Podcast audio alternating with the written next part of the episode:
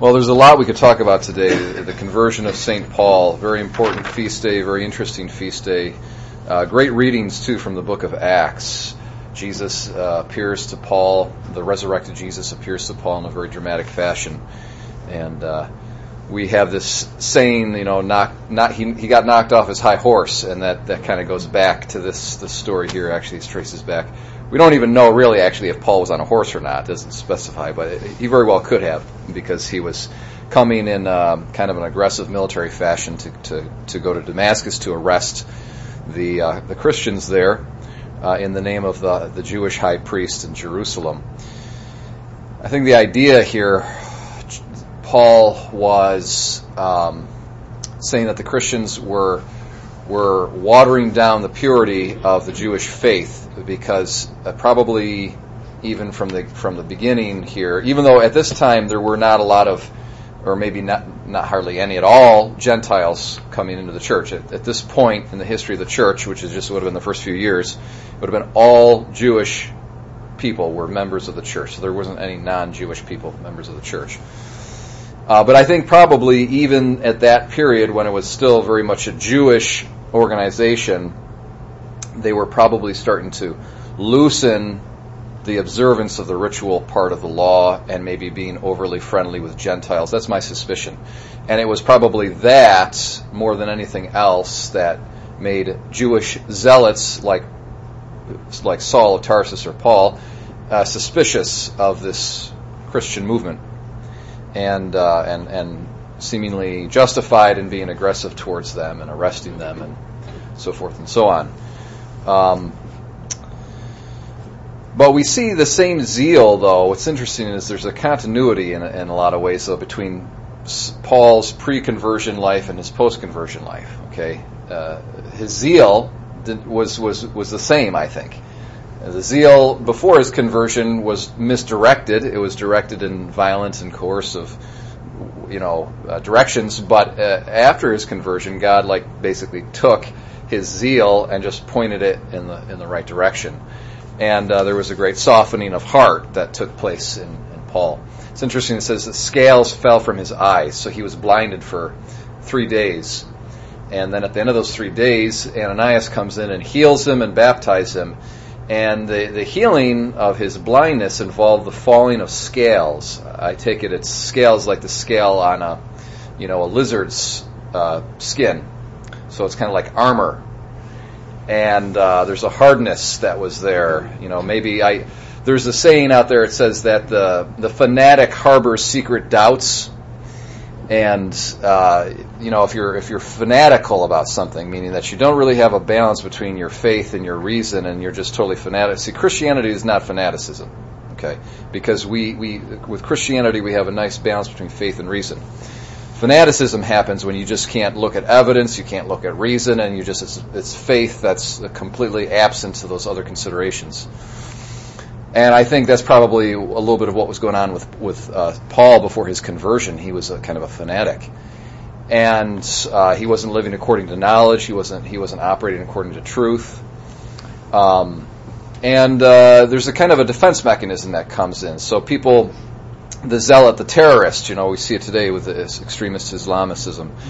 Um, the terrorist is like he's trying to compensate for something. He's got a defense mechanism. He's got this scaly, hard armor that he's put over his mind and over his reason so he can't see outside of his little narrow thing. And he, he harbors secret doubts. He really is not totally sure if what he's doing is true. So basically what he does, he's afraid of his own doubt. So he overcompensates and goes nuts. Well, I'm going to kill myself. I'm going to blow myself up. And then he's trying to convince himself essentially that he's that he's right.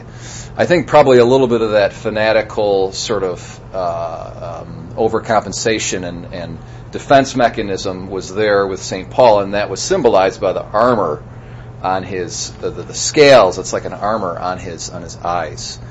But Christ comes and brings him in touch with reality and with truth, moral reality, and also just just reality in general uh, and that Christ, that Jesus of Nazareth really is the Messiah. He really is ri- risen from the dead.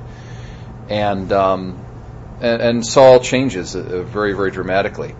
We see in our gospel texts the promulgation that Christ or um, willed that the promulgation of the gospel would be accompanied by these miraculous signs, healing people, people drinking poison and it's not affecting them, so forth and so on. A miracle, properly speaking, is some kind of wondrous phenomenon that is beyond the power of nature, that testifies to the truth of the gospel. That's what a miracle, supernatural miracle, is, properly speaking. But the theologians speak about another kind of miracle, and it's a very interesting kind. Uh, it's it's a miracle, really not in a proper sense. They they refer to it as a moral miracle, and what they mean by that is that, practically speaking, there's certain elements of Christianity that are miraculous uh, because not because they're really beyond the power of nature, but that they're practically speaking beyond what's what ordinarily happens. So before the the spread of Christianity, all religion was just local. I mean, in some in some cases, religion was so local it was it was it was uh, relegated to your home. like you you had your own personal gods. Like my my dad worships this god. I I like to worship that god. I mean, that's how personal and and and private and and um, limited religion was before Christianity. After Christianity, you've got this uniform religion that spreads everywhere, and it spreads so quickly without force. By the way, okay, unlike Islam, Islam spread through force. So Christianity spread without force, and it spread so quickly, and it just took over the whole world and specifically Catholic Christianity, have a uniform belief system that's all over the whole world, and that is a moral miracle. That's a moral miracle. And that kind of spread of, of the faith and of the gospel takes place through this incredible zeal and dedication of the saints and the missionaries. And St. Paul, his zeal to spread Christianity was unbelievable. It was a moral miracle beyond the fact that sometimes he could heal people or or work those miracles properly speaking. Just the fact that he was so zealous to to to go out and to work for God was really a miracle in, in a certain sense. And uh, what I, my reflection for today, just to leave us with, is you know, after letting go of our defense mechanisms, after receiving the gift of true faith, not fanaticism, but but gratitude to God for the true true faith. That's a total gift from God you can't psych yourself into faith. Faith is a gift.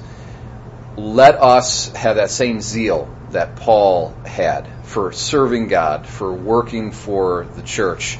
And thereby, we're going to testify to the world in, uh, through this moral miracle of our own uh, of our own devotion and dedication and zeal uh, to the truth of uh, of the gospel.